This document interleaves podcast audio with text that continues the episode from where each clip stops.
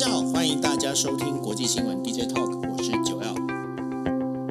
Hello， 大家晚安，我是 Dennis。是，呃，今天时间是二零二二年的五月五号哈。那在这个我们要开始我们的这个就是国际新闻 D J Talk 之前呢，要先跟大家说一声谢谢。为什么呢？因为我们国际新闻 D J Talk 在呃就是去年的五月七号第一场开播到现在啊，五月六号第一场开播到现在呃已经要满一年了哈。那这一年呃。靠着大家的陪伴啊，然后不管说您今天是呃陪着我们一起在听 Clubhouse 上面的直播，或者是呢呃您是在听呃不管是在呃 Dennis 的这个 Dennis 全的、呃、全球政治笔记，或者是在呃就是我们听今夜一杯里面的 Podcast 的哈，那真的都非常谢谢大家，也请大家继续的支持。那也希望大家呢能够尽量帮我们做推广哦，就是把我们的这个呃，就是不管是 podcast 也好哈，那把这个东西的话能够推广给你的朋友，如果你觉得它真的值得被推广的话，那再一次跟大家说声谢谢。 Dennis， 你不要跟大家说声谢谢啊？真的非常感谢大家哦，想不到这个时间过得飞快，一年的时间就这样休息的就过去啊，那这真的是休息的过去，你居然讲台语，我的妈呀！我会，我会，我只是讲的不好而已啊。哦、好了，对不对？就是对对，那。对、哦，我也听得懂了，在台湾长大。总之是这样，就是非常感谢大家。那我觉得其实九欧跟我应该都有同样的感受，就是这一年多以来，当然国际的变局，我们一直在说国际变局很多，所以国际上面的新闻呢，大家关注的程度也变高了。那我们真的是很荣幸，在刚好这个时间点上面，嗯。就是开始了这个因缘际会，然后也很高兴跟认识九欧，然后开始了我们这场奇异的旅程。这场旅程让我们收获很多，我我自己个人当然也是学到很多，那把很多的事情都可以串联起来跟大家一起做分享。过程当中，如果现在回去听一年前的分享，可能语速啦，或者是这个节奏啦，还没有掌控的很好。慢慢的在进步，慢慢的学习，是我个人的成长。总之，很谢谢大家。那我们继续一起学习国际政治上面的一些呃状况，然后我们一起希望为我们的国家，为我们的这个未来，这个呃这个和平安定的生活做一点点小小贡献。你漏掉了一个团结，我们我们的国际新闻 D J Talk 最主要关键字叫团结。对对对，真的是团结了。我们一直在强调，其实都是同一个地方，都是在台湾长大的。我们真的很希望大家可以稍微的静下心。也许你可能对于我们的意见不太认同，就像我跟九欧，可能大家都听得出来，我们并不是在所有的意见呃事件上面的观点都是一样的。可是我们都是台湾人啊，九欧，啊、我我我讲疯狂一点，九欧可能也也就是我不知道他会爱我，但是我很爱他，对啊，所以我爱你，我爱你，我就表白，我表白。我我觉得很棒，真的很真的很高兴认识这个大哥啦，虽然还没有见到哦，是真的觉得交到这个兄弟，虽然是网友，但是觉得这个情谊还很感动，尤其他一路以来对我的支持，我真的觉得非常的感动。我真的觉得我们就在我们都是一家人的的感觉。那希望把这种情绪跟态度也分享给线上听我们在对话的朋友们。那希望这种这种感感觉我们就继续下去。是，那然后有底下有很多好朋友总是会呃找时间来陪我们啊，跟我们一起听，然后听我们来讲。那同时呢，也会来分享我们的这个 podcast 的内容，真的也要非常谢谢大家。OK， 真的好。那我们今天为大家带来的五则新闻，第一则还是属于乌克兰最新的一个状况啊。那乌克兰最新的状况呢，其实在五月九号的时候呢，呃，俄罗斯就准备要召开他要开始他的这个是所谓的二战之后的这个胜利日啊。那胜利日呢，已经有呃有人在预测说，会不会正式宣布就是呃跟对乌克兰正式宣战这件事情呢？那今天有一些最新的说法，再跟大家来做报告。另外的话，就是呃，美国联准会呢继续往上升息，因为实在是面对这整个不断的这个物物价上涨这件事情啊，那联准会只能在往上的升息哦。到联准会一升息之后啊，包括英国、巴西啊，他们的整个也都是开始在做这个升息的动作。那接下来整个国际的，因为当你今天利息，你这升息的那个越高的越多的人在做这件事情的时候，其实相对的经济就会变冷。那这到底对于整个全球的经济会不会有怎么样的影响？待会跟大家做分析。那最后第三则新闻要跟大家聊的就是有关于日美啊，日美它已经在确定的就是 I P E F， 也就是经济安保。那经济安保跟那个 C P T P P 我们在过去曾经讲过，那今天的话会再请 Dennis 来帮大家再做一次复习哦。那另外的话，当然我们在谈到俄罗斯跟乌克兰战争呢，没想到这样的一个战争呢，也影响到了台美的这样的一个军购变数哦。那在这军购变数里头啊，其实呢，在昨天我们在聊的时候呢 Cobra 也, 也跟我们聊到了，就是说有一些采购的一些方案，有一些内容啊，它其实台湾并不需要这些东西，那为什么要采购这些？那这整个一个军购里头到底有什么问题，以及台湾为什么现在有一些东西没办法买呢？ OK， 那最后要跟大家谈到的，因为要大家知道一件事情哦，就是说这整个经济经济的整个一个停滞或经济的一个状况变差的时候，不是只有我们一般的平民老百姓都变我呃就是会受到影响哦，连海上的海盗也会受到影响。那这当中的话，我们知道这整个全球海盗最猖獗的地方在索马利哦，索马利亚这边的话，其实呢现在最近的话也发生了一个恐攻事件，到底为什么？来跟大家做分析。好，那我们进入第一则新闻哦，第一则新闻是在讲。俄罗斯国防部在四号的时候宣布，在波罗的海沿岸登陆这个加里宁呃加里宁格勒这个地方呢，他们在进行所谓的可携带核弹头的短程弹道这个这个模拟训练。那参加这次模拟演训的呢，就有一百多名的这个军事人员参加哦。那由于呢，这个这个地方啊，就是叫做加里宁格勒这个地方啊，它其实离立陶宛跟波兰都非常的接近。那这样的一个做法呢，也被视为呢是对于支持乌克兰的欧洲还有美国进行警告哦。因为这当中其实最大的一个争议点就是在于，就是说，呃，因为我们知道，就是俄罗斯呢，它是全球拥有核弹头最多的一个国家哦。那做这件事情，它到底想要做什么样的一个动作？那另外的话，就是关于呢这个马里乌波里乌波尔的这个。啊宿营的这个撤撤离平民这件事情呢，目前的话就是呃，会俄罗斯宣布他们会停战，就是停止炮火轰击三天哦。那这到底是不是真的是可以提出了一个人道的一个走廊出来呢？现在目前大家来观察当中。然后呢，这个俄罗斯首都莫斯科呢，在四号的时候举行了所谓的。呃，军机的这个飞行训练哦，那是为了胜利日来做准备。那这次阅兵其实人数跟车辆都有做稍微做减少哦，但是呢，阅兵人数呢还是有 六点五万的兵呃士兵参加，预计会有四百六十多架的一个飞机会出现哦。那这一个整个一个状况里面，就有人在问一个问题，就是说，因为过去啊，那个英国的国防部长啊华莱士曾经讲过，俄罗斯可能会利用五月九号这一天呢，正式对乌克兰进行就是呃我们在讲的就是进行宣战，因为到目前为止都叫做特殊军事行动。但是呢，这件事情呢已经呃被呃俄罗斯的这个发言人否认哦，就是说不可能去做这件事情。但是我们也知道，因为俄罗斯的发言人呢，在从就是呃入侵乌克兰之前呢就。一再的就否认，他越否认事情越容易发生，所以我也不晓得说这到底是这个否认到底是真还是假。我们请 Dennis 来跟大家说一下。是我现在的状况呢，就是说乌俄的冲突，我们看到了很多的情资，确实像九二所说的，有的时候它散发出来的讯号呢，不能只看它的表面哦，还是。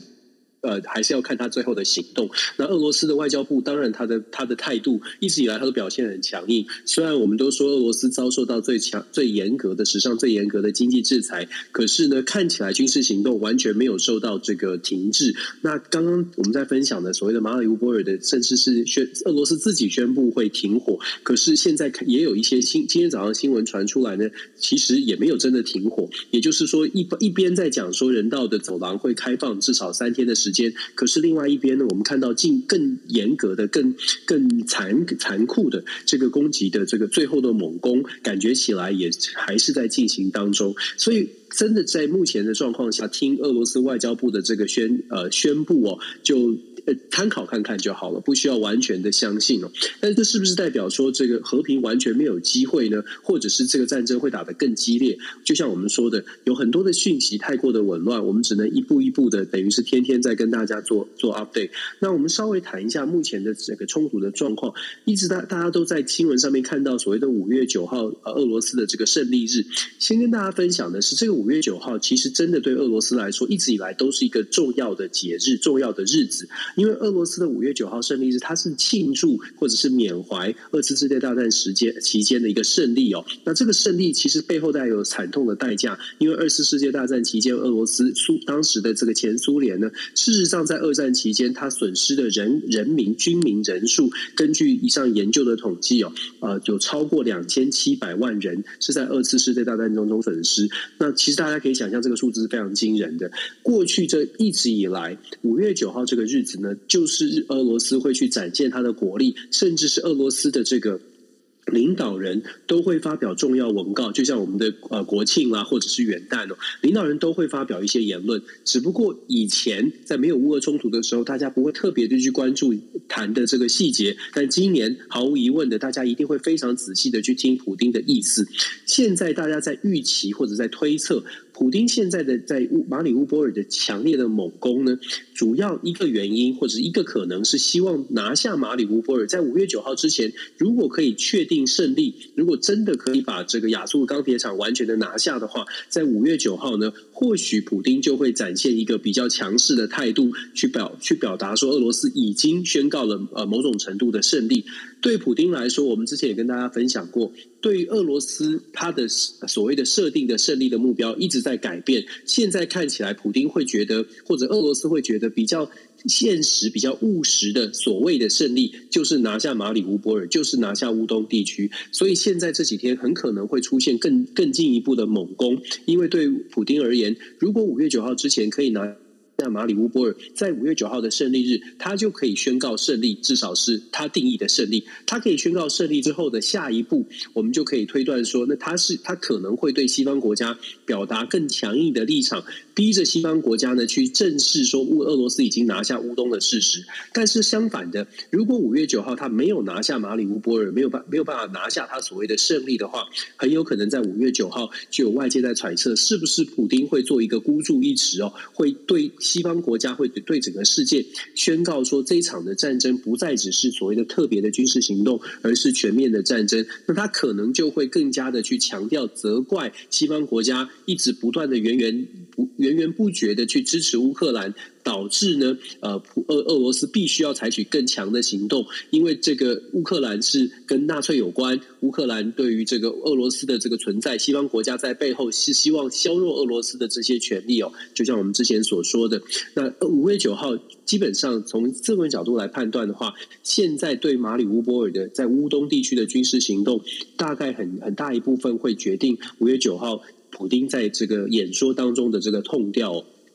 那至于乌克兰的部分呢，目前为止也一样的，没有看到任何的退让的迹象。虽然战事很猛烈，可是到至少到我们现在到我现在看到的新闻为止，亚速钢铁厂还是在死守当中哦。我们呃，应该是说我们都希望有好的结果，可是现在可能大家也要想一下什么是好的结果了。再补充说一下，就是一呃，这欧盟呢，昨天也正式的提出所谓正式宣布了他们的所谓的第六轮的经济制裁，强化了经济制裁对于俄罗斯的打击。可是我们还是要一起来思考的是，经济制裁对于俄罗斯的打击，它的目标跟目的是什么？就说这个目标跟目的，我们都知道，哎，经济制裁需要时间，可是先想一下这个目的，目的是说俄罗斯要让俄罗斯呃，透因为经济制裁的压力，所以改变它的军事的行动。问题出现了，就是要多大的压力才能够让俄罗斯改变军事行动呢？其实我们在 D J 套一直跟大家分享，除非你能够真的把俄罗斯完全的孤立，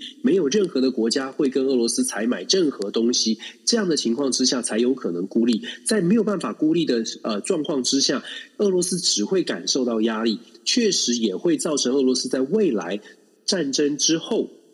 要进行经济的复苏，会花很长的时间，会花很大的成本，可是没有办法把它完全压制，就没有办法真的达到战争这个停火，或者是逼迫它改变战改改变战争行为的这个目标哦。所以到底欧洲国家希望的目标是什么？然后很多朋友会说，呃，都俄罗斯会有损失啊，为什么他没有感觉？我跟大家做个分享，就是对于损失的这种感受哦，如对于俄罗斯来说，它是有经济损失没有错，可是这个损失呢，在普丁的这个宣传跟跟解读之下，对于部分的至少是大部分一般的俄罗斯民众而言，这个经济损失跟呃，普丁告诉大家，我们现在是国家的危急存亡之秋哦，这大家可以想象一下，经济损失、日子过不好，跟国家可能要被西方国家灭亡，这两相权衡之下，你可以接受的那个损失的程度就会变高哦。当然会有反抗的声音，可是想象一下，这个损失的承耐受度会有不同。那反过来，欧盟国家呢，一起来集结起来，要对俄罗斯进行经济制裁。可是我们也知道，这个经济制裁其实也会造成欧盟国家的经济冲击。这个时候我们同样去想所谓的经济损失，这个经济冲击对于欧盟的国家而言，它不是每一个各各国对每一个各国的国民而来说呢，它并不是一个国家存亡的问题。这个是我们要帮助乌克兰，守护乌克兰，帮助乌克兰这个民主盟友，是一个帮助别国。可是帮助别国心态上面愿意承受的经济损失，跟自己国家的危机存亡其实是有一些落差的。这就是为什么我们说经济制裁呢，它的效果为什么要花的这么拖得这么久，甚至还会出现意见的分歧，主要就在于这个目标，跟主要在于这个承受的损失哦，它的耐受程度，呃，接可以接受的程度不太一样。接下来这这场战争，我们上个礼拜就在说了，接下来这一两个礼拜会是关键。我想五月九号很值得观察，很快就到了，我们就知道这个普丁到底要怎么做。但是毫无疑问的，经济制裁的压力是有的，军军队的这个演习啊，或者是游行。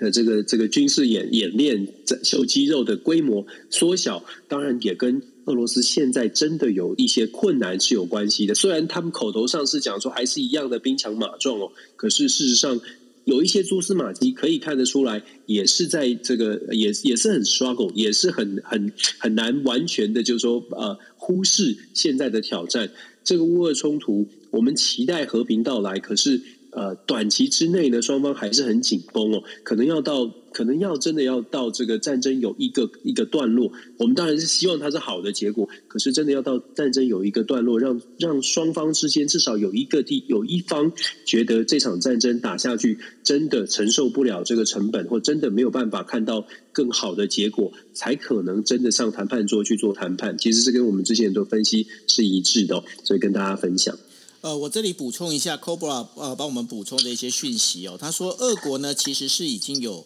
部分从那个马里乌波尔就是开始转移这个军队的这个趋势，那可能是在进行整补哦。那在进行整补呢，那现在英国那边推测呢，大概目前俄国军队呢，就是俄罗斯呢，他现在在留到呃，就是马里乌波尔大概有两个营，那这两个营大概就有两千多名的士兵。那另外的话，离开马里乌波的。波尔去整补的这些俄军的话，大概是有十个营，那大概一万多人哦。那大家都知道，就是最近的话，其实呃，俄罗斯呢，他们在猛攻，就是整个乌呃，就是应该乌克兰的南部的这个铁路哦。那最主要是想要截断哦，截断就是来自于就是美国跟欧洲国家的这一些呃所谓的武力供呃，就是武武器的供应哦。不过呢，九十门美国的这个所供应的这个呃榴弹炮呢，已经送到了，还有包括九万发的一个炮弹哦。那所以呢，呃，现在目前的话，这个呃，就是 Cobra 这边补充的是说，白俄罗斯的演习呢，还会是希望能够牵制这个乌克兰北部的这个乌军哦南下支援。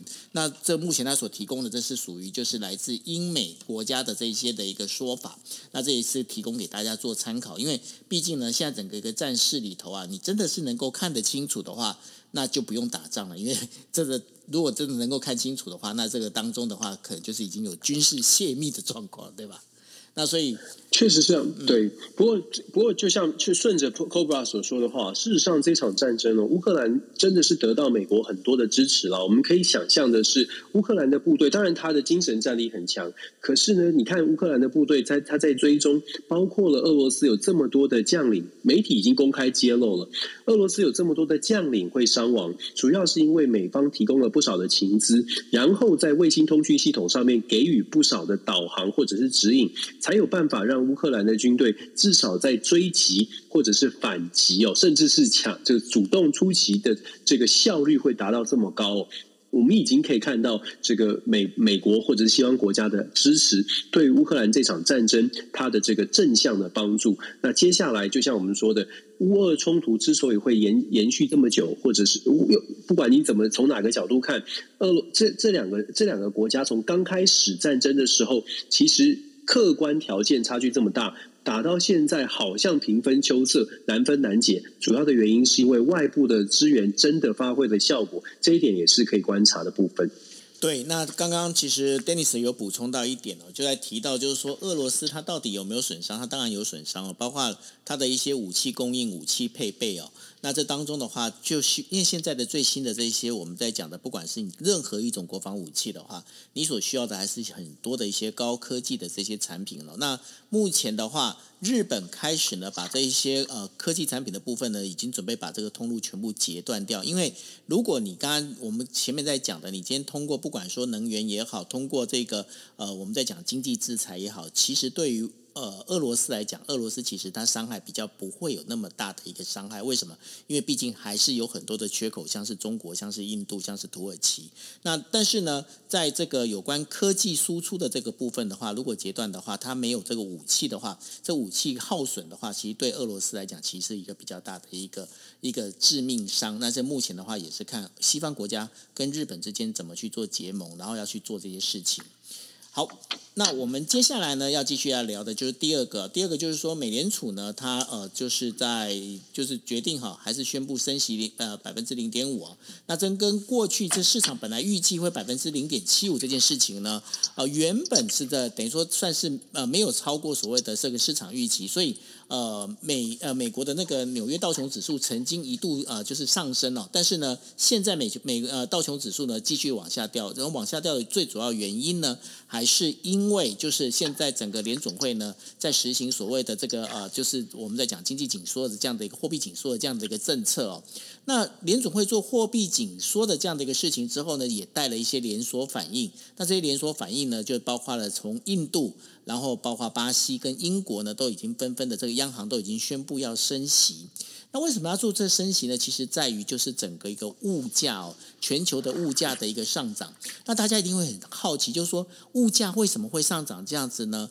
那其实这当中最主要原因还是出自于哦，就是呃，不管说我们之前在有曾经提过的这些小麦啦，然后包括玉米啦，包括这个哦，我们在讲的就是这些葵花油啊，这些东西呢，其实在上这个等于说在因为呃。俄罗斯跟乌克兰呢，这两个国家其实在全球的这供应的排名里面是在前五名哦。但是呢，另外还有一个非常重要的一个重点，就是说能源的运输。大家可以想到想象一件事情哦，因为能源运输这样的一个状况，俄罗斯呢有很多的这个，包括它的石油呢，现在没办法去呃卖给包括欧洲这些国家之后呢，它必须要卖给中国或者是卖给部分的亚洲国家哦。那它卖给中国或亚洲国家的话，它现在目前最好的一个方式，它必须要用有用这个我们在讲邮轮来做运输哦。那邮轮里头的话，现在啊在全球的话，这个专门在运输这个石油邮轮的大概有八百八百多艘这样的一个呃就是邮轮哦，当中是有十分有大概是有八十艘哦，就是十。百分之一左右呢，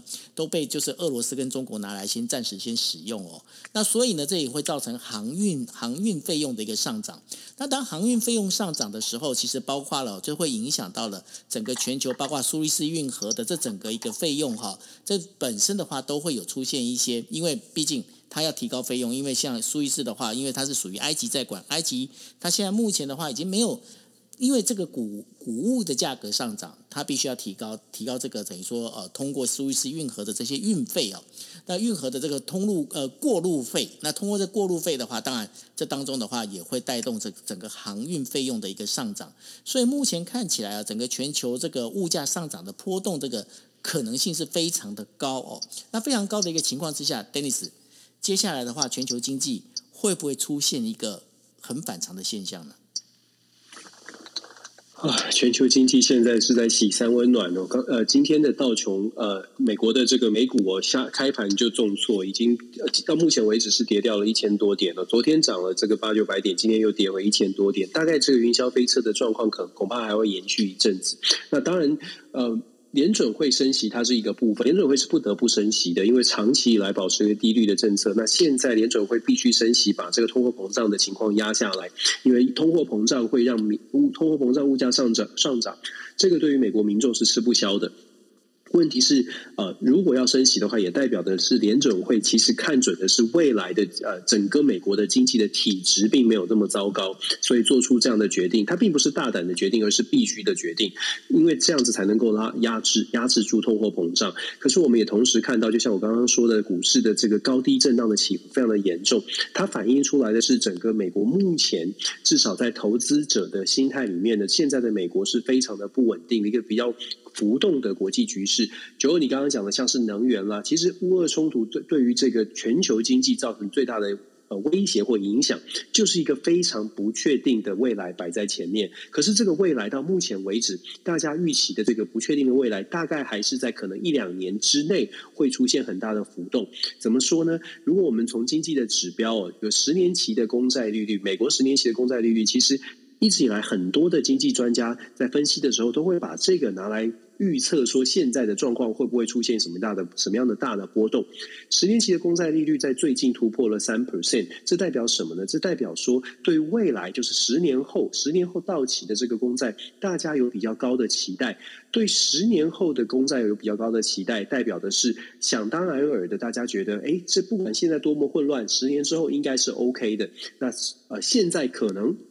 我的投资或者是我的经济状况可能不稳定，我把希望放在未来的这个未来的十年之后。为什么我们说这个指标重要？就像我刚刚形容的这种心态，过去呢，你在所有的金融风暴之前，这个指标都变成一个很有趣的参考值。在二零零三到二零零七这段时间，事实上这个十年期的公债利率哦，就是就是基本上是维持很低的。就当它升十年期的公债利率上涨的时候啊，基本上它代表的是未来有可能是呃这个是暴风雨前的临近，因为大家会觉得哎，这个以后会 OK， 以后会稳定，可是现在不太稳定，只是这个不稳定的未爆弹什么时候出现？二零零三、二零零七就很明显的是十年期公债不断的上升，然后二零零八年出现了这个金融危机、金融泡泡。二零一二一二到二零一七一样的，这个十年期的公债利率在微幅的上升，上升之后呢，就出现一个爆点。当然，我们不是说会，不是想要带给大大家带给大家恐慌，可是从各项的这个历史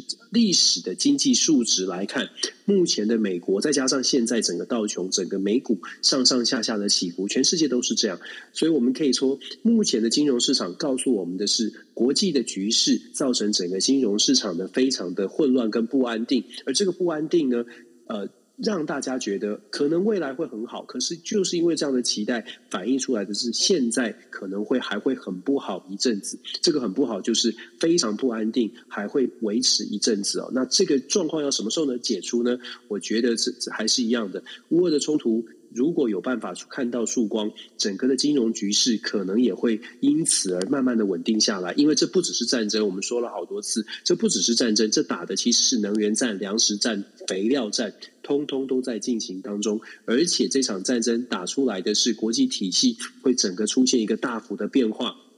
稍后我们会谈其他的国家也是这样，包括我们昨天在谈的复杂的中中东，为什么这个世界体系会变得如此的复杂？一场战争打出来的问题其实非常多。那我们在讲说，其实前两天我们有谈到俄罗斯现在，包括我们在看卢布，卢布可以稳定下来，它某种程度反映出来的是过去美元为中心、美元主导的金融体经济体系呢，现在可能也会因为这一次的战争出现了一些变化。有部分的国家非常有可能看到俄罗斯现现在的操作方式，去思考说为什未来是不是要跟美元脱钩，未来在哪一个货币、哪一种强势货币可能会崛起，或者是哪一种特别的这个资源或特别的能源可能会崛起哦。这目前是还在未定之前，因为大家都还在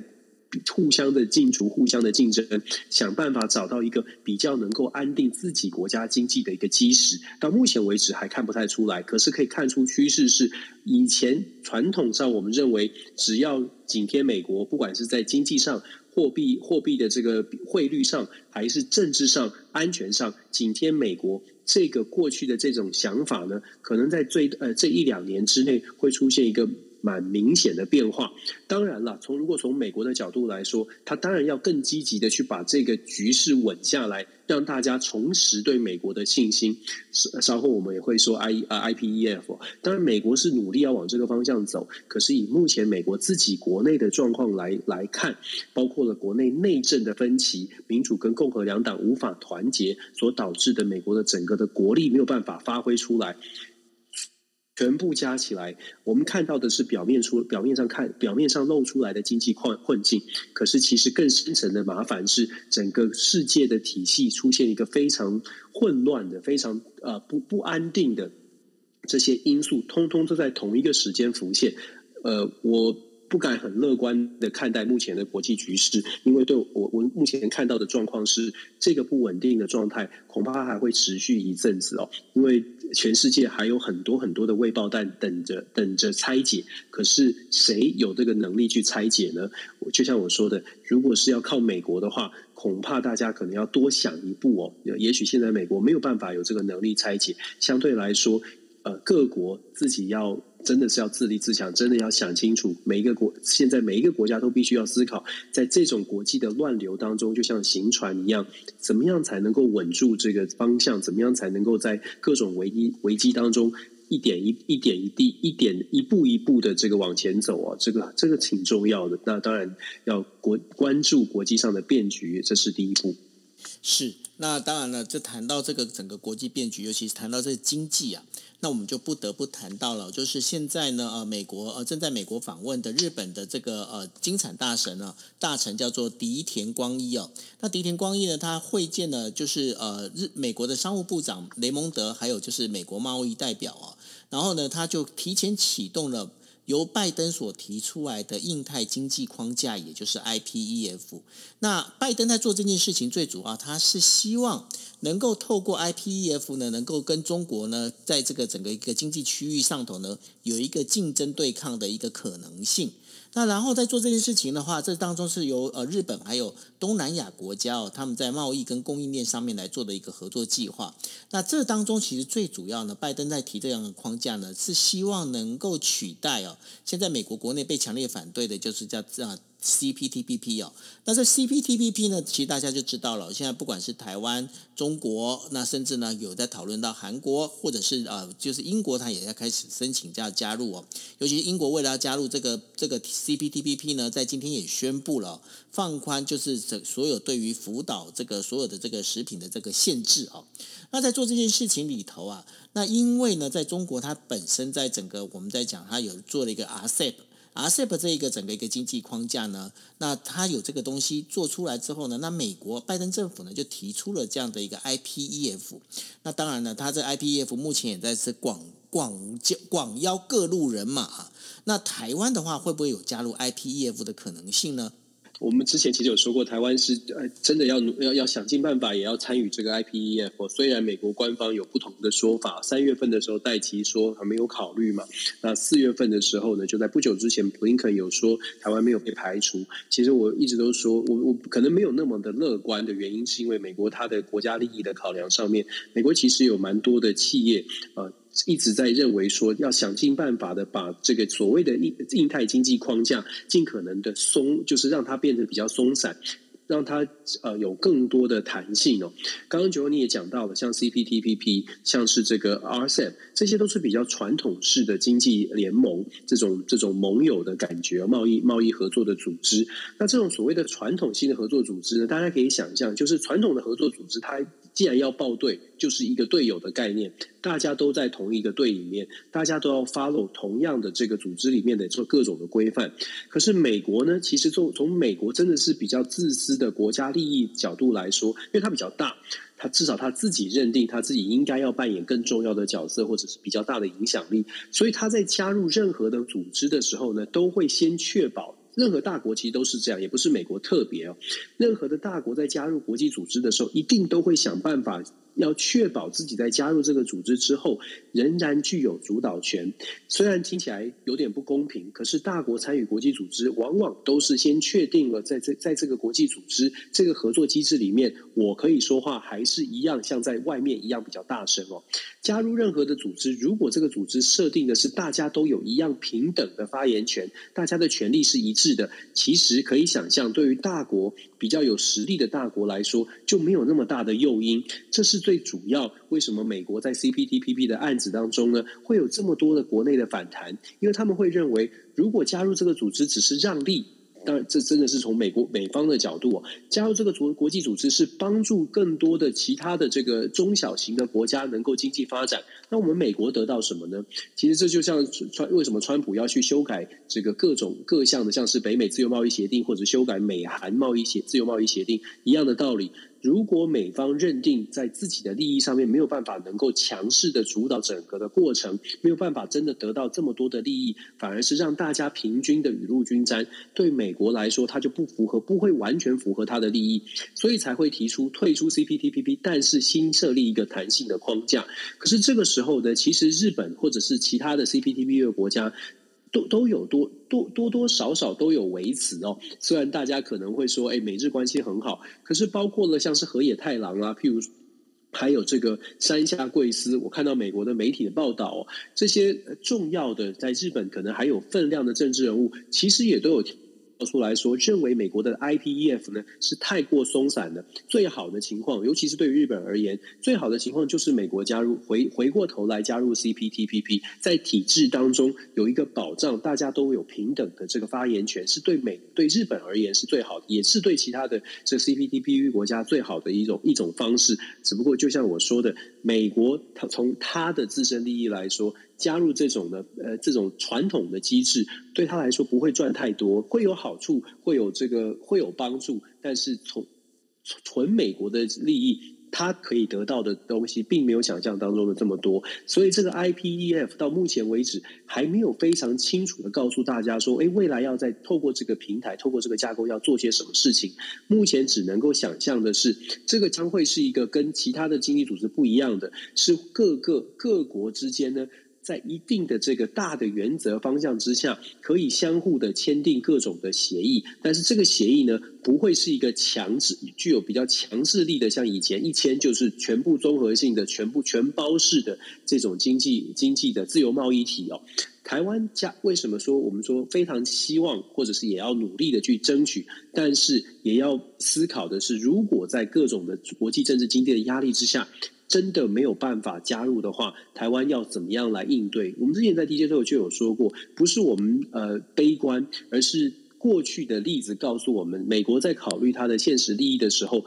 他会想要帮台湾，可是他也会想到他自己的国家的最终的利益。经济战略框架这个协议呢，推出来比较松散的，可以说未来对在台湾的台美之间的贸易上面，我们在台湾其实台湾其实最需要的是跟美国签订自由贸易协定啦，这是最理想的状态。可是在我们包括看所有的评论，包括我自己参加的这些会议，大部分的智库学者都表达一样的立场，就是以目前现阶段来说，要让美国取得共识，完全跟台湾签一个新的自由贸易协定，全包式的、综合式的，难度是非常高的，因为有太多的企业跟其他的国家，当然包括中国之间的贸易之间的这个交流比例是很高，没有办法，不也不会说呃去去贸然的去去去动到这个这个伤筋动骨、哦。可是台湾有它的优势，就像我们知道的，像是半导体，台湾的优势的部分是美国也很想要的，所以透过这种经济框架呢，比较有可能发生的状况是，在这个框架之下，我们共同遵守某种，譬如说劳工协议啦，或者是劳工劳动人权。然后，因为基于这种这种原则，所以美国可以跟台湾，或者是帮助台湾签上其他的加入这个框架、印太框架里面的这些国家，去做一些这个单向式的、单单企业的，或者单单产业的。单一产业的这些交流合作，这个是比较务实、比较有可能发生的。那当然，如果能够做到这样，我会觉得就已经算是有突破了。我知道台湾可能有大家有很高的期待，但是我说我们一步一步的，在对台湾来说，如果一步一步的可以这样做到，已经算是呃，已经算是国际政治当中妥协当中可以得到的一些好处，这是我们期待的啦。但是呃，可能真的要一步一步来，大家不要抱。我我之所以会说大家不要一下子期待太高，说这个经济上经济框架把台湾纳入代表什么意思？老实说，就算经济框架把台湾纳入了，因为它跟传统的 F T A 或者传统的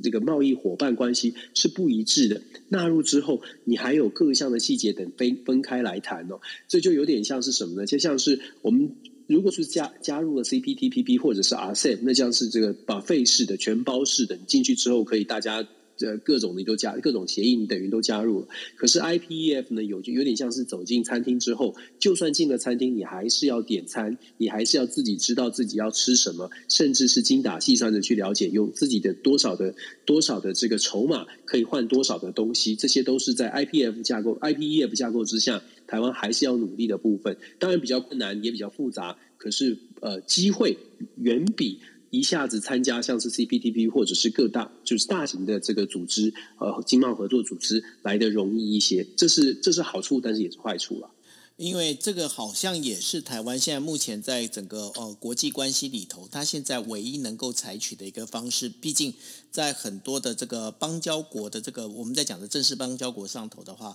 其实一直被中国所打压哦。那被中国打压的一个情况之下，当然大家一定还是选边站。那选边站的一个情况呢，会使得台湾的邦交国越来越少。那越来越少的一个情况之下，那台湾就必须要有一个这样的一个。我们在讲的，不管是它这个算是经济安全保障的一个架构哦。那今天换个角度来讲，就是当然就是这个 C 呃 C P T P P 的确呢是比刚刚就是刚刚那个 Dennis 所提的，它可能就比 I P E F 来得更完整一点。可是台湾现在好像如果可以加入 I P E F， 也就是我们在谈的经济安保这件事情可以去做到的话，那反而对台湾来讲，至少。多多少少有一些保障，是不是这样的一个一个理解呢？一定一定有帮助的。如果可以加，其实对对台湾来说，我们一直都说，国际政治就是妥协。如果台湾可以加入任何的国际组织，不管用任何的方式，都会有帮助。我知道很多的朋友会很有，我们都有很高的期待嘛。我们期待就是最好用我们国家的名义加入很多的组织，这是很高的期待。可是国际政治的现实跟期待是是必须要去认知这个差距的。那在台湾，我们常常遇到的状况是，只要现实跟期待有落差，而且这个落差出现了，我们不是去思考国际上面的压力，我们就反过来就在国内就在开始吵了，就在互相有互相指责了。不管谁执政或谁在野，都会出现这个状况。这是为什么 D J Talk 一直在讲说团结团结。认清国际现实之后，就会了解其实很多的事情务实的来看待，有的时候是是要妥协，是要忍耐的。这听起来像是好像不够的勇不够勇敢哦。可是有的时候呢，勇敢就是勇敢跟妥协之间，怎么样对我们自己的国家，尤其是一般民众大家的生活真的有帮助。我觉得这是需要智慧，甚至我会觉得这是需要勇气的，就是需要勇气去承认的、去面对的现实。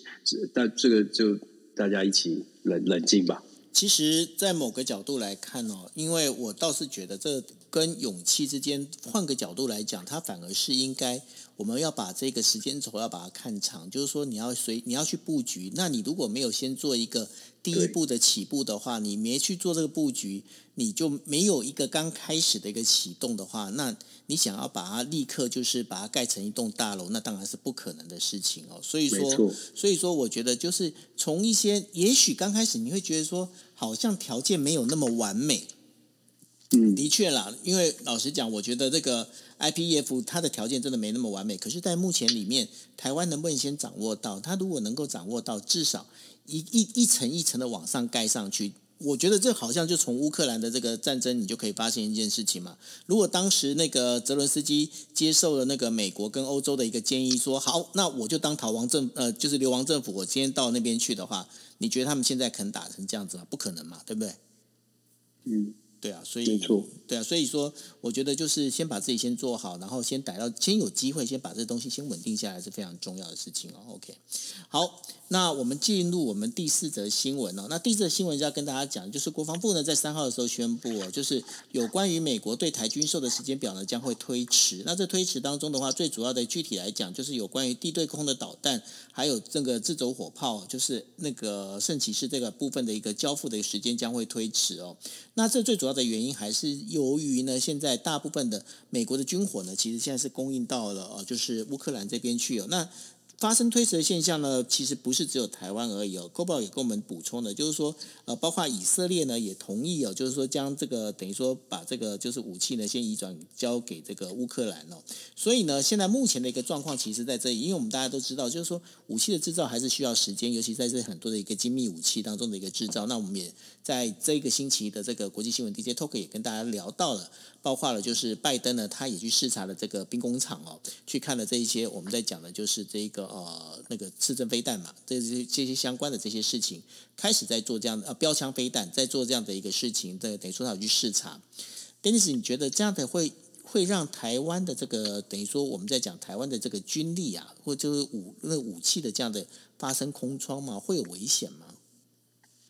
我觉得危险是不至于啦，所以当然这基基这个为什么会说危险是不至于，是因为基于现在的整个的两岸局势，还有整个美中的竞争哦，再加上中国解放军到目前为止真实的实，就是至少我们研判到目前为止的这个真实的实力，没有没有这个轻举妄动的可能哦，至少在短期这几年还没有这种可能。所以我说啊，发生危险是不至于，但是其实台美的军购啊，这个有些，尤其是最最近这这一两个礼拜，其实传出不少消相关的消息。如果你常一直都在关注关注军事的相关新闻的话，你会发生发现有一些微妙的变化，微妙的这些小细节的这个新闻出。也不算小，就是说军购的排程的延期啦，然后台湾采买的部分，国防部像昨天就说了，可能这个反潜直升机太贵等等。为什么会出现这些？我们呃除了新闻表面之外，其实背后有一些故事呃或者是政治的角力可以去思考。首先呢，我们先说所谓的产线延迟，有一些新闻在讲，媒体在讲说产线产线的关系，因为乌俄的冲突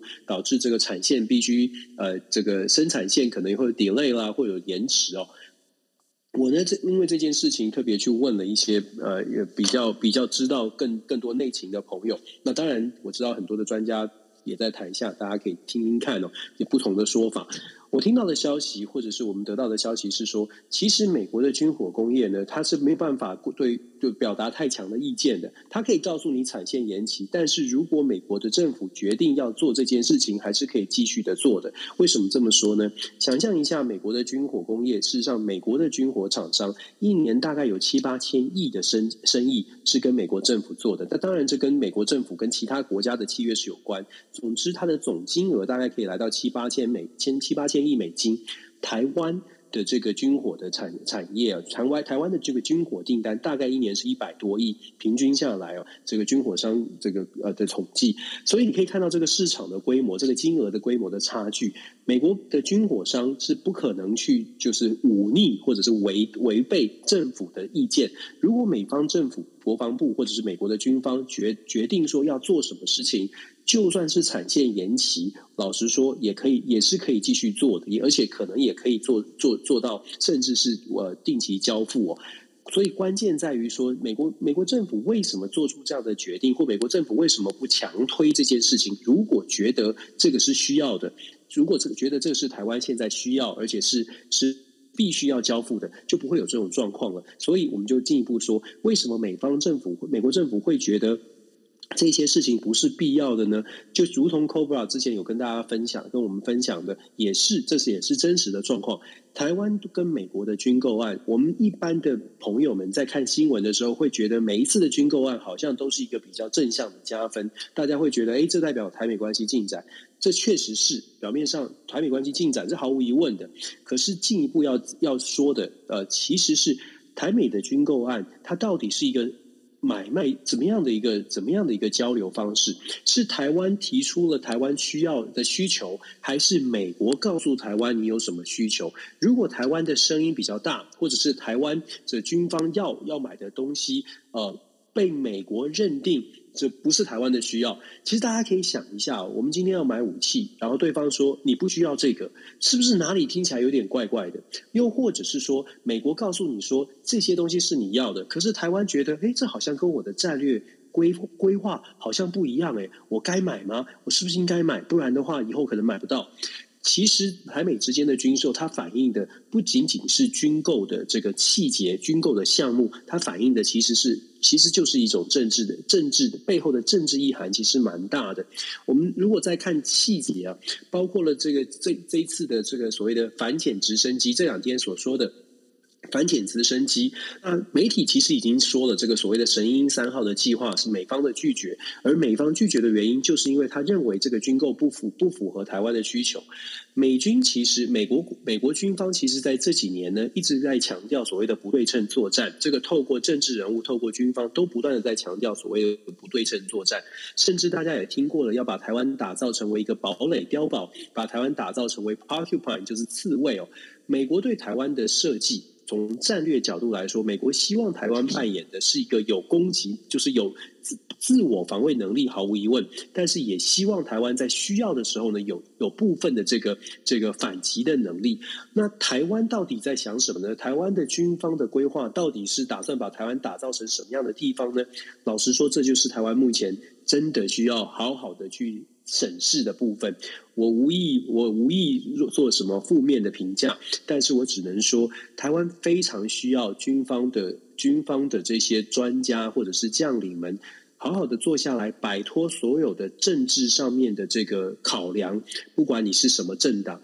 摆脱所有的政治考量，想一下台湾的战略准备到底是什么。不对称不对称作战，这个常常在新闻上面听到。不对称作战，目前美方考虑的不对称作战，是希望台湾在必要的时候是类似是敢死队或者是冲锋陷阵的。但是这种想法是不是台湾所需要的，或者是不是台湾的一般的民众知道的？是不是台湾民众知道说，诶，美国现在的现在的战略想定是让台湾在需要的时候扮演着冲锋陷阵的角色？这个是不是大家了解呢？那台湾的这个国防部所设定的设定的目标到底是什么？设定目标之后，该采买什么样的武器？如果被美国打枪了，应该又用什么什么样智慧的方式来跟美国进行协调？其实，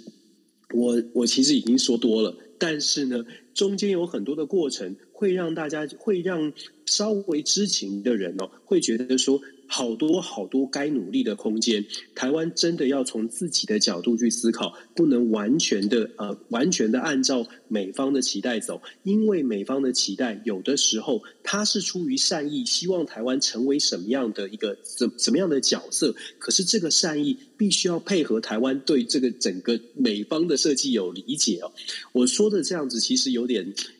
真的就是我们透露蛮多的，可是我想想说的是。回到一般民众，我们一般人大家知道的消息，我们看到这样的新闻的时候，不呃，真的是稍微的冷静一下。就是呃，也许大家会觉得很很兴奋，买到了新的武器；也许大家会觉得，哎，好像什么什么样的问题哦。我们说，回到我们可以做的事情，包容不同的意见。别在拿到什么武器的时候呢，就就开始批判，或者是就开始兴奋。不管是蓝绿，我都必须说。蓝绿可能对于现在的这个军购有不同的见解，但是呢，我们要可以做到的事情是告诉我们的政治人物，别别别做别对这种军购的事情对大做文章。如果这些政治人物根本不知道发生什么事的时候啊，他只是在炒作一种气氛。真正要去担心，真正要去思考的是我们的整体的安全的防卫的这个战略是什么。现在这个部分是。呃，如果懂的话，如果听得懂的朋友就知道，其实是很大的一个麻烦，是台湾遇到的一个很大的挑战。这个要团结，这个是政治人物要团结，或者是军方的人士要努力的部分。我们大概讲到这里。不过呢，就怕有些政治人物呢，明明是知道这当中的事情呢，又故意用另外一个方式来走，这就是令非常令人讨厌的一个事情哦。所以这就是真的很讨厌。所以我我就说，我们有的时候不想不想过分批判，但是有的时候真的很讨厌就在这里，因为没有从国这个国家整体的角度来思考，这不分蓝绿都是这样的，就是大家都觉得我只要讲了什么话，诶，只要让大家兴奋，让朋友们聊，让让朋友们觉得，诶，我是挺什么的，我是反什么的，真的要跳脱这种思维了。嗯，好。那所以这个部分的话，这一题我觉得第四题哦，要让大家好好的去静下心来，好好的去思考一下。OK， 好，嗯、那我们进入第五则新闻哦。那第五则新闻跟大家聊的就是说在，在呃五月三号的时候呢，呃驻扎在这个呃索马利的这个东部哦，从事维和行动的就是非洲联合基地哦，遭受到了就是基地组织的这个激进团体，也就是青年党哦。这样的一个攻击哦，那已经造成了当中呃维和部队里头的这个布隆迪所派遣的这个士兵有三十人死亡，然后有二十二人受伤。那在这个袭击里头啊，因为这个是在索马里的这个首都哦，就是呃摩加迪沙的东北部大概一百六十公里的一个地方哦。那这就是他遭受到两枚汽车炸弹的攻击之后呢，有大概四百多人的这个呃我们刚才讲的就是基基地组织的这个武装团伙呢，就冲进了这个就是这个我们在讲的这个。个叫做非洲联合基地里头啊，然后进行了就所谓的枪战。那在枪战之后呢，发生这样的整个一个状况。所以呢，这个当中其实要跟大家聊到一个状况，就是说现在其实整个全球不是光只有在乌克兰这边在打仗哦，然后还有很多的地方哦，其实它还有不断的这个大小零星的冲突。那 Dennis 对于索马利这件事情的话，你这边有什么要补充的吗？我想大家很少关注，我们一直在强调，我我觉得 D J Talk 是不是最最常讲这些这个好像很很很很没有人看到的新闻，号称台湾唯一，号称台湾唯一，当然很少人会去谈这些非洲，或者是抓把大家硬是抓到地球的另外一端去谈这些。我想我们我们我们底下的我们那个我们的制作人 Kimi 哦，我相信他从中央社绝对找不到这些讯息。就说，因为因为我们呃其实很有趣，跟也这是插曲，但是我觉得我们在每次在讨论的时候，都会大家都会好像想尽办法去挖，真的是真的是更全球视野的这些消息。然后有时候包括我自己在找就看到这个，包括 Kimi 还有这个酒后分享的消息的时候，我也必须要去多了解一下，因为他们丢出来的有时候也是，喂，原来有这件事情，稍微了解。那其实我们希望做的事情就是啊，我们一开始就说了，抛砖引玉。抛砖引玉，让大家知道说，哎，这个世界真的，就像九哥刚刚讲的，真的这些世界其实不仅仅是西方国家正在发生大事，世界的其他角落，很多地方挺重要的地方也在发生大事。索马利亚这个部分呢，它在五月十五号即将要进行总统大选，大家会觉得，哎，总统大选不错，这个民主国家。可是各位，这个索马利亚的这个总统大选已经延宕了一超过一年的时间，因为内战，因为内乱的关系哦。虽然这些非洲国家都是有选举的，大部分都是有选举的所谓的民主国家，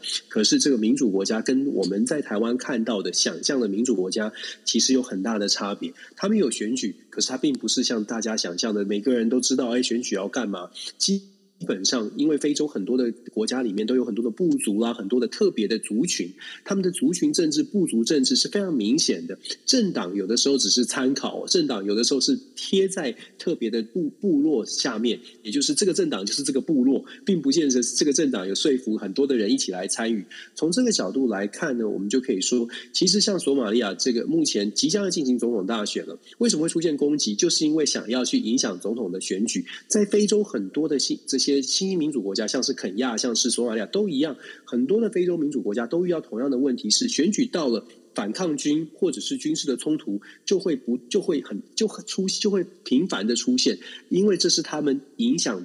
影响选举的一个步骤哦。选举前、选举过程当中，或者是选举之后，透过暴力的军事的手段、冲突的手段、游击队反抗的手段去推翻选举结果，这个在非洲的所谓新兴民主国家是非常常见的现象。因为每个部部落之间并不是并没有办法靠着有选举就说，哎，我们很很公平，我们得到了选举的机会，不是的。光是想象每个部落其实人口不足不一样，不不是一样的，就可以想象说。没有一些比较小的部落，他永远都不会觉得公平的，觉得他这个呃不会得到公平的对待。当然，当然这跟选举的制度设计有关系。总而言之呢，在索马利亚目前状遇到的状况，它就是一个很显然的选举之前会发生的这个反抗的动作，甚至。比较严重，为什么会引起关注的原因，是因为非洲联盟事实上因为选举索马利亚选举一直延宕，所以非洲联盟派出了索马索马利亚的所谓的特派军哦特遣军团驻扎在当地，还是被还是被攻击了。这代表什么？这代表的意思呢？当然，第一就最重要的就是选举要到了，他必须要采取行动。可是更值得关注的是，这些反抗军，这所谓的青年党哦。这个反抗军呢，事实上他不再在乎，不再不会害怕这个非洲联盟的维和维和部队，代表的是他们自己觉得势力很强，又或者是代表他们觉得非洲联盟大概有气无力，大概也无力反抗哦，也没有也没有办法对他们做什么样的事情，在考量成本觉得是可以接受的情况之下，做出这样的攻击。接下来五月十五号预定的这个总统选举有没有办法按照顺按照预期去把它完成，都会是一个问号哦，距离已经非常近了。那其实非洲国家呢，我们再再讲大一点。非洲国家在乌俄冲突发生之后，其实非洲联盟有很多里里面出现了一个很多很多很多很多不同的声音。所谓的不同的声音是跟我们看到的西方世界的观点很不一样。非洲国家认为乌克兰得到的，非洲很多国家哦，认为乌克兰得到的支持远远比他们得到的支持来得多的太多了，觉得西方国家非常的不公平，非常的双标。当乌克兰遇到了人道危机的时候，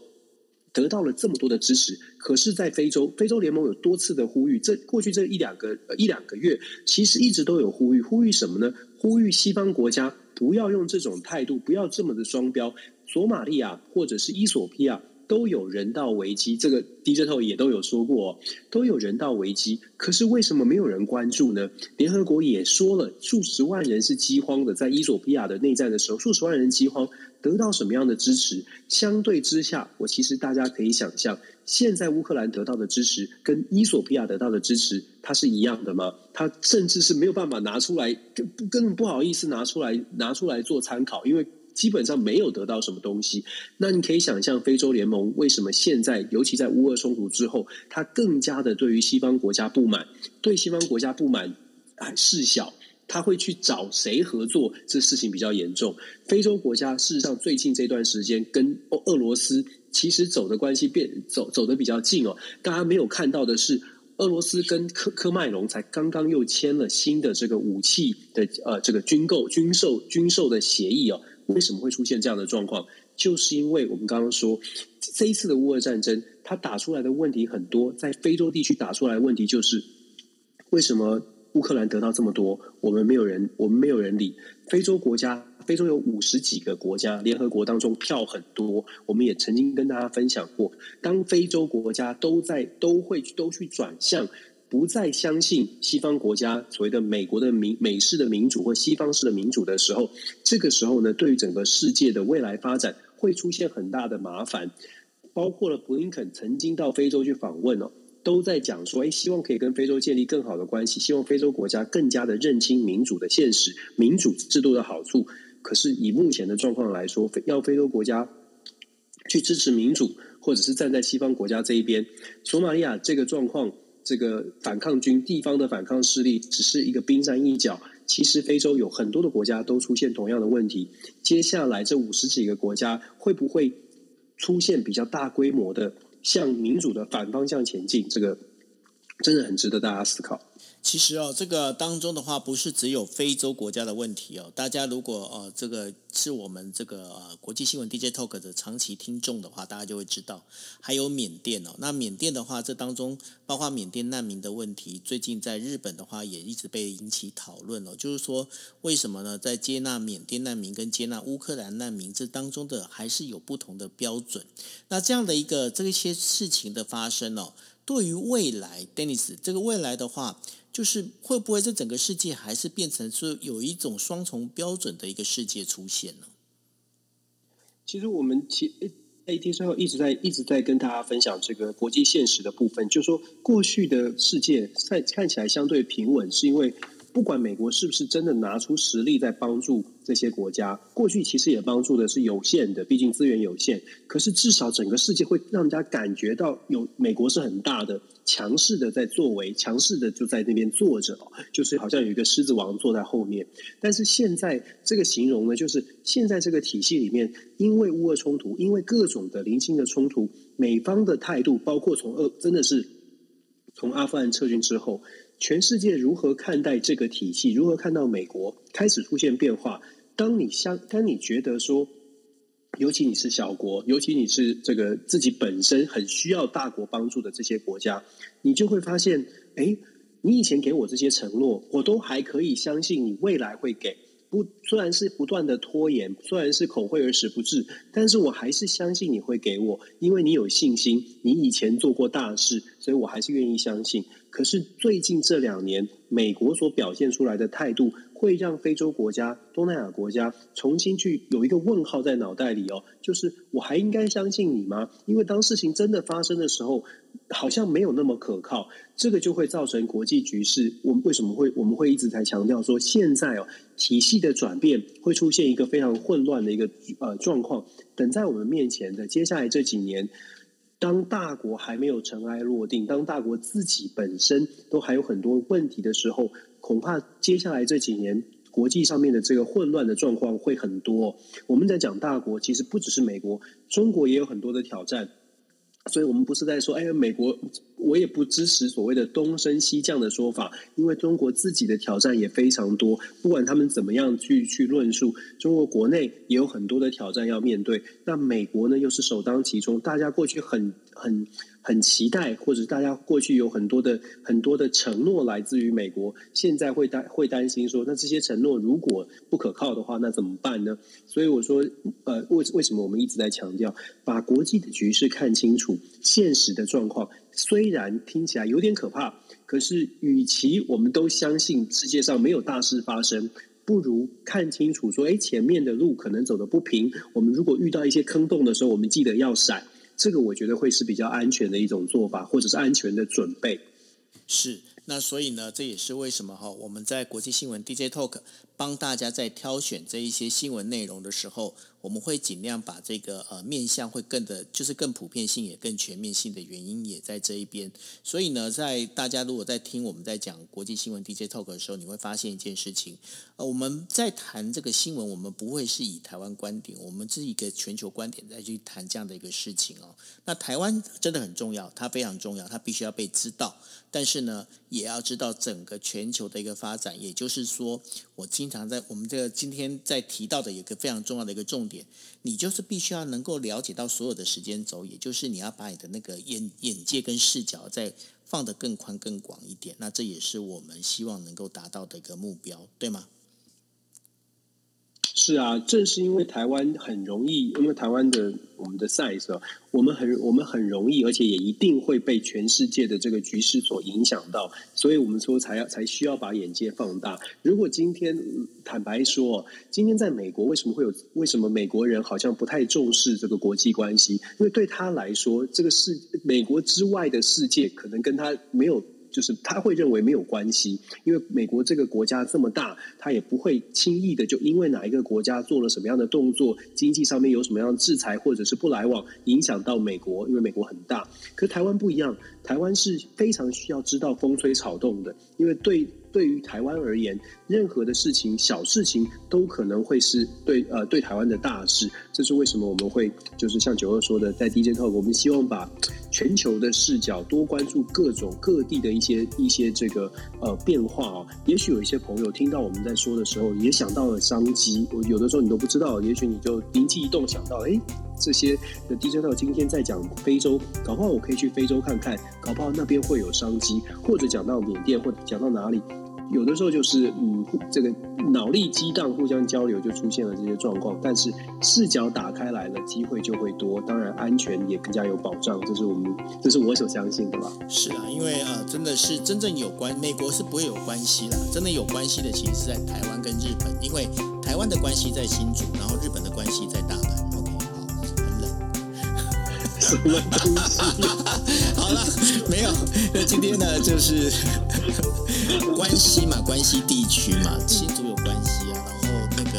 日本大阪也是关系啊。OK， 好。对对对，有关系就没关系，有关系就没关系。好，那这就是我们今天为大家带来的国际新闻 D J Talk， 那也非常谢谢大家的。